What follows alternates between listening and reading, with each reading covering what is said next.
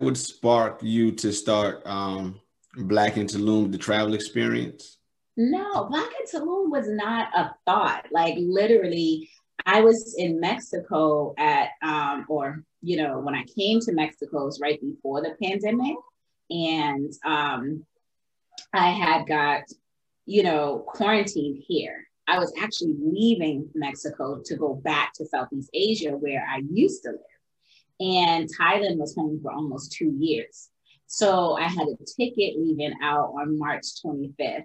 And then all of a sudden, flights started getting canceled because a lot of our flights were going through China or Hong Kong or somewhere in that vicinity that where the pandemic had um, began.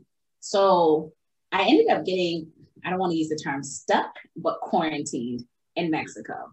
And so once the quarantine lifted slightly, um, I was able to travel from place to place within Mexico. I went to Tulum, mm-hmm. which um, was not my first time. I had lived in Tulum in 2019, or yeah, 2019 for a few months.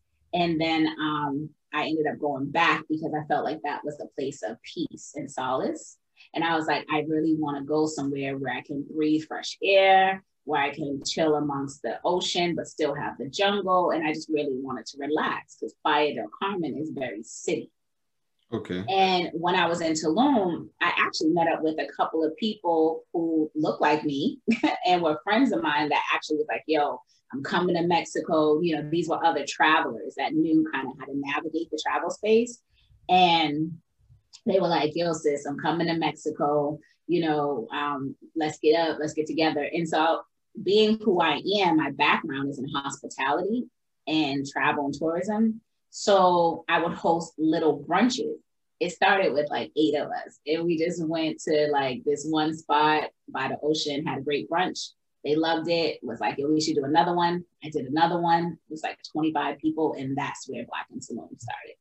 Okay, okay. So it started off as some friends coming down, just linking up, then you realize like listen i can use my old experience of business and then started your own nah it wasn't like when i tell you black and tulum didn't really become a business until really just a few months we're only about six months old and yeah. i didn't notice i had a viable business until maybe three months ago so when i say i started it with friends that's all it was and then i started a facebook group because it was the easiest way to let people know when the next brunch was. I wasn't charging for the brunches, people were paying their own food.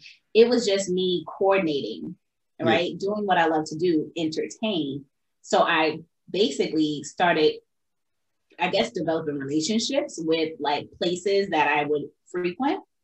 And I was like, oh, yeah, I remember this restaurant I used to go to let's go there, right? You know what I mean? I was the go-to person that people would be like, well, where's brunch?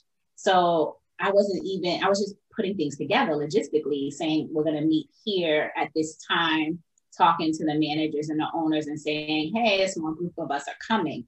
Not thinking that this was a viable business. There was no website, there was no Instagram, there was none of that. It was strictly me putting together a Facebook group full of friends, just finding a place for us to go and have brunch. That's what it is. And within three months, I had about, I don't know, 2,000 members. Mm-hmm. And that's when people were like, yo.